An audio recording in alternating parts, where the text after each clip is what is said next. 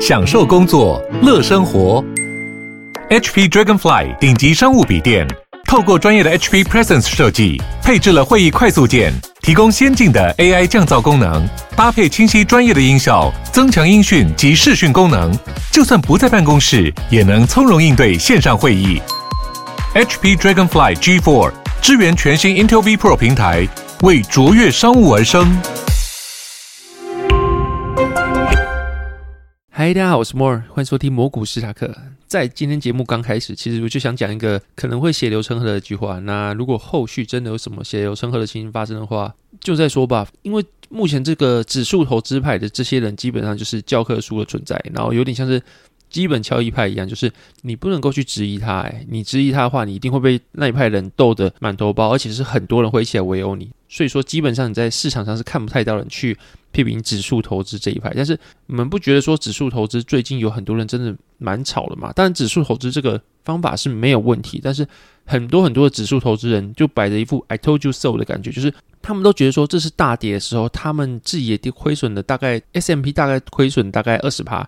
他们都觉得说，我们亏损二十八，但是我们不怎么样，我们 I don't care，因为我们是指数投资人。我们在大跌的时候，我们是最心如止水的一群人。他们就一副就是，反正所有的好的表现都会均值回归嘛。反正时间久了之后呢，日久见人心，大家会看得出来，指数是可以打败八十趴以上的基金的，指数才是王道啊！你们因为用错方法，当然会亏钱啊之类的，就给人家一种落井下石的感觉，就像是。过去没事的时候，他都不出来讲话，那一有事的时候就出来讲话。那当然，你说指数投资这件事情有没有问题？当然是没问题啊，因为我自己也是用指数投资去用期货杠指数的，所以我自己也是指数投资者。但是我当然，我这样讲话，很多人会觉得说，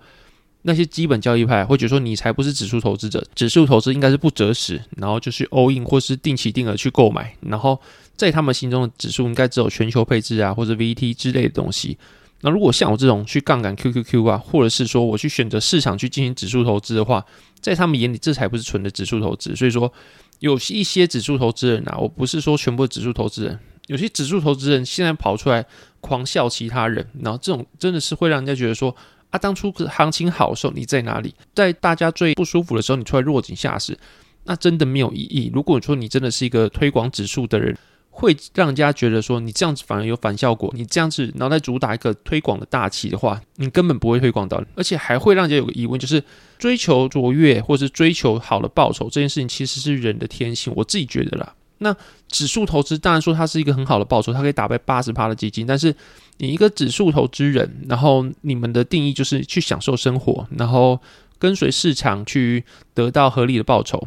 然后在这个基础底下，你的指数投资基本上就是不择时的去购买指数基金。那这个情况下，有些人他真的做很多功课啊，他很想要打败大盘，他想拿 alpha，但这些指数投资人却一昧去笑那些想要拿到更好报酬，然后确实有付出心力的人。然后去笑他们说：“你看现在的市况这么不好，然后活该啊！你为什么不投指数之类的？”我就觉得这有点怪怪的。为什么现在追求中庸的人，我是说行为，因为指数投资基本上你就去参加指数、参加市场就好。其实你有没有做市场研究是没有什么差别的。可是这群人为什么去笑一群明明也很努力，然后再去进行择时啊，或者选择市场，或者选择行业别的投资？他们可能这段时间内。他们的绩效真的不如指数，真的输了比指数多，像是老虎基金可能输五十趴以上。但指数投资人又会说，投资是一个长期的东西，你怎么会拿这个半年、这个不到一年的熊市，然后就出来笑？那过去半年、过去一年的时候，牛市的时候，你又在哪里？所以有时候我会觉得这种人啊，就是反而会让指数投资没办法推广。有就是有些人会做这件事情，然后让人家产生反感之类的。然后另外啊，大家讲到就是指数投资是不择时的，就是什么时候。你都要进行投资，你不能够去预测市场，你不能够去 market timing。那这个情况下，其实有些人在去年十一月、十二月加入市场的时候，他也投入指数啊，他们现在被套在山顶上。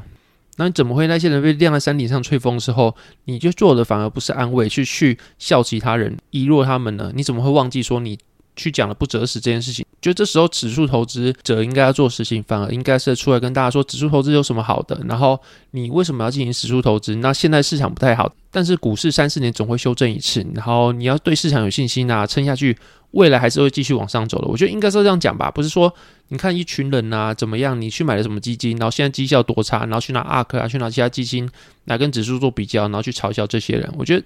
这个是有点不厚道，说不过去。而且就是然后就是拿你自己一些原则去打你自己的脸了。就是有些东西别人要批评指数投资的时候，你拿这个出来去 defense，然后但是你你又拿这个东西出来打别人，就像是长期投资不要只看短期绩效啊，只有半年的熊市而已，你就拿来去讲成这样子。那过去可能老虎基金啊，或者可能 QQQ。几年来都赢大盘的时候，你怎么不讲？都赢 S M P 五百的时候，你怎么不拿来讲？然后这时候又那么的活跃，尤其是你看 Q Q Q 嘛，Q Q Q 从两千年到现在好了，你看两千年啊，或是你说一九九九年泡沫的高点，然后到现在 Q Q Q 就算输 S M P 五百好了，今年呐啊，你看长期以来的话，Q Q Q 它有输 S M P 五百吗？你长期投资到现在，它还是赢 S M P 五百很多啊，那你怎么会只取现在落后的这半年来做比较，然后其他前面赢的都不讲？你如果说指数投资是个好东西，那大家就来推广，不需要去疯狂的去笑其他的市场，其他人，尤其有些人破产啊，有些人韭菜真的是变韭菜，然后开大杠杆直接被扫出市场。那这种时候，我真的觉得，如果是我啦，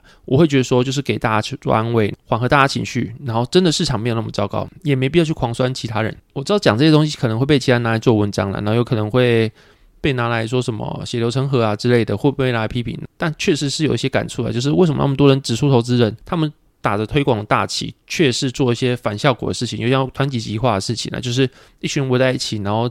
讲越来越久之后，指数投资变成一种基本教育派，好像除了他们的方法以外，都不叫指数投资，或者他们方法以外的方法，只要失误，他们就会狂笑他。你交易方法很多种啊，然后也没有说指数投资不好。你可以知道我讲的都是人，因为指数投资这件事情是一个非常好的一个事情。你去存指数会比你存任何的个股还要好。然后这我好几集前都讲过，所以说我自己也是个指数投资牌的信仰者。只是最近市况会让人觉得说某些人真的是非常吵，那大概是这个样子的。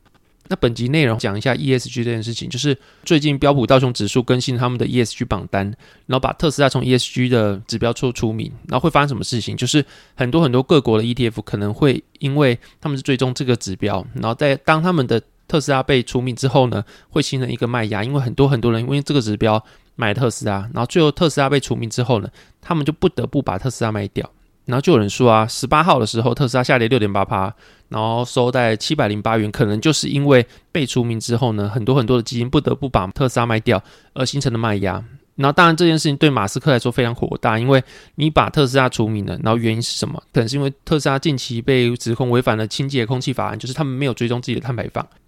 然后另外就加州的公平就业与住房部去提告特斯拉，说他们违反涉嫌违反黑人的骚扰与歧视的行为。让黑人去担任比较低的职位啊，或是去指派比较危险的工作给黑人做。那如果对方反抗的话，还有惩处行为。当然，马斯克一向不支持员工组工会这件事情，大家都知道，他的立场就是比较右派的立场，所以他比较没像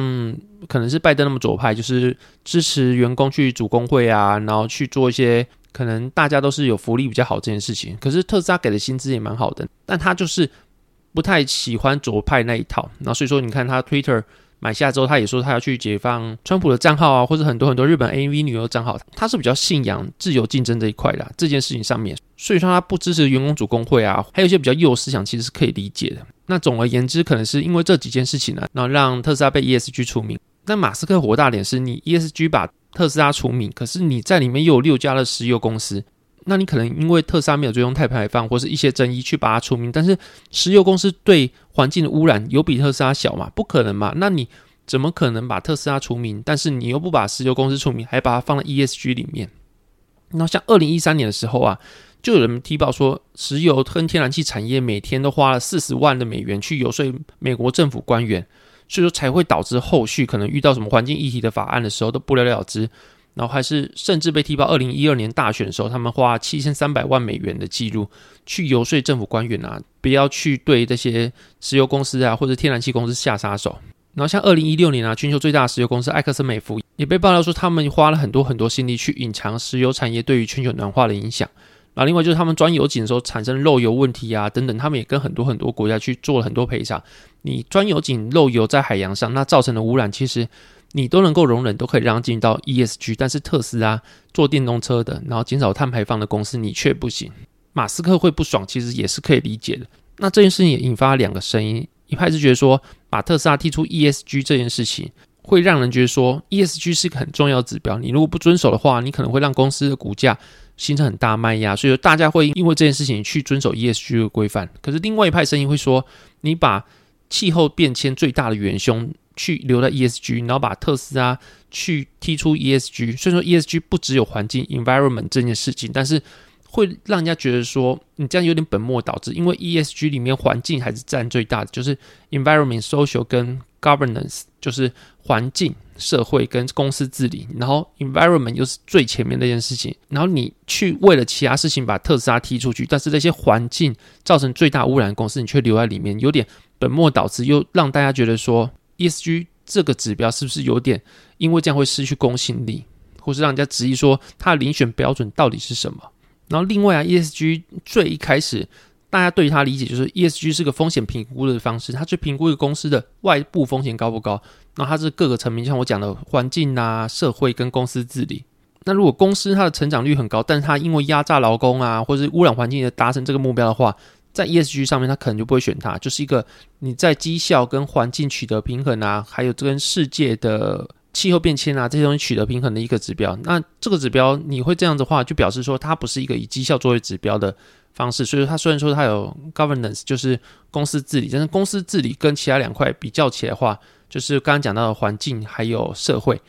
那可能的话这些东西融综合起来的话，它就不是一个追求 alpha。的很好的指标，那有些人会投资有 ESG 的 ETF 的话，那可能会有错误认知，觉得说 ESG 的表现会比大盘好。那可是这一块的话，你会发现说 ESG 它并不是一个让你获得超额报酬的方式。那台湾有没有以 ESG 作为选股指标 ETF？当然有，就是目前以挂牌先后顺序来说，有富邦公司治理零零六九二，元大台湾 ESG 永续零零八五零，元大永续高股息零零八七八，永丰台湾 ESG 零零八八八，中信关键半导体零零八九一跟。中信小资高价三十就是零零八九四，如果截至二零二一年的年底的话，有这六款，后续二零二二年会有没有在增加，我就不太知道。那就是你如果选这几款的话，你应该会知道说，这不是一个你追求超额报酬很好的基金，因为它的目标就是它跟环境是永续是绑在一起，去追求 alpha 的话，它可能不是一个很好的指标。那另外，就像刚刚讲的，ESG 它可能遴选标准是让人家存疑的，就是你特斯拉电动车公司会被踢出来，但是石油的巨头却在里面，它人为的指标因素占蛮大，就是它遴选标准并不是一个公开的，像是指数 ETF 它是用市值加权的，那大家都知道嘛，因为大家都可以很看得很明白。但是 ESG 的遴选标准是什么？感觉又满满的人为，那它是不是一个真的很好、很公正、很公开的遴选标准？那可能就会让人家去做存疑了。然后，另外我在过去可能半年前有写过一篇文章，是你选 ESG 可能会让你落后大盘。然后主要原因可能是因为大家都选 ESG，那就像是大家都蜂拥的买某个标的，但是买这个标的的动机并不是因为它的成长好或是它营收好，而是因为大家都喜欢它这个原因之外的外部原因，所以说导致它的价格已经被很多很多其他原因垫高了股价，但它的动能啊或它的盈利能力并没有跟上，所以导致它有点在实现啊或者是透支未来的展望。然后现在就已经把价格加上来，所以它后续再表现再好，它其实都不值现在目前这个价格。那所以说导致大盘在涨之后啊，或是后续大家动能在开出来的时候，它动能其实反而是明显不足的，因为它东西已经涨过了一轮了。那你现在再去买，它已经是被资金垫高价格的一个价格，所以说你去买的时候，它其实后续比大盘的绩效还差的几率是非常高的。那它的无人配息啊、盈利能力啊都。可能不如那些没被选进 ESG 的东西，那其实也有些其他东西反而是反向操作，像是罪恶天使啊、美国债券啊、乐视债啊，或是有些人是专门买了一些非 ESG 或是对环境啊，或是对那些公司社会来说是比较属于毒瘤的公司，像什么赌博博弈公司啊，或是高污染的产业、重工业之类的。然后大家会发现说，这些产业它对于绩效来说，如果我们只论绩效来说，它可能会反而是赢 ESG，甚至会赢大盘哦。如果是只是讲这个，然后不讲什么环境啊，不讲什么气候变迁的话，它可能会赢大盘哦。所以说，你会觉发现，就是 ESG 这种东西反而不是你追求高报酬的指标。那如果你今天是为了高报酬去买它，就像就像我刚刚提到的六只台湾的 ETF 的话，你可能想清楚，它可能不是一个很好很好的追求高报酬的标的。那最后一点时间，你可以看到，就是最近的市场来说，就是上上下下一个非常震荡的盘势。那最后这些时间，我就来归类一下，就是最近市场在等什么。那后续如果真的要有一些反弹动能的话，可能会有需要某几个因素是目前不确定性非常高，那市场会因为那么多不确定性，所以导致它的动能其实上不上去。第一个就是中国的封城嘛，就是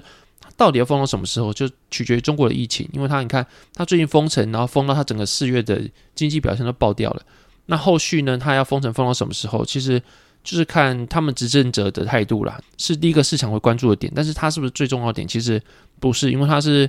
导致供应链紧张的问题。但是市场最聚焦的还是费德的升息。会升级嘛？然后后续呢？费的态度会转阴转鸽，才是大家去非常在意的一件事情。然后如果以最近泡的态度的话呢，就是他们可能会现在升到中性利率，大概是二点五趴。那后续再看当下的通货膨胀去做调整。但是你可以看到近期四月所开出来的 CPI 已经趋缓，所以说它还是高于预期的，但是比前值还要低的。就是你可以解读它还是高于预期，通膨压不太下来，或是另外一个解读方式就是。通膨胀已经见顶，在三月已经见顶，四月已经开始往下掉。虽然说还是高于预期，但你可以去推测，或是你可以去期待它后续只会慢慢的往下掉。通膨胀不是一个往上一直走，然后永远看不到顶的一个东西。所以说我们可以预测，就是 Q 三啊、Q 四通膨胀一定是往下反转的。那这个情况下，费了它态度会取决于通货膨胀是会往下反转多少，会不会还是非常高的机器，只是慢慢往下掉，或是真的会明显的回落。那目前的话，市场是预期。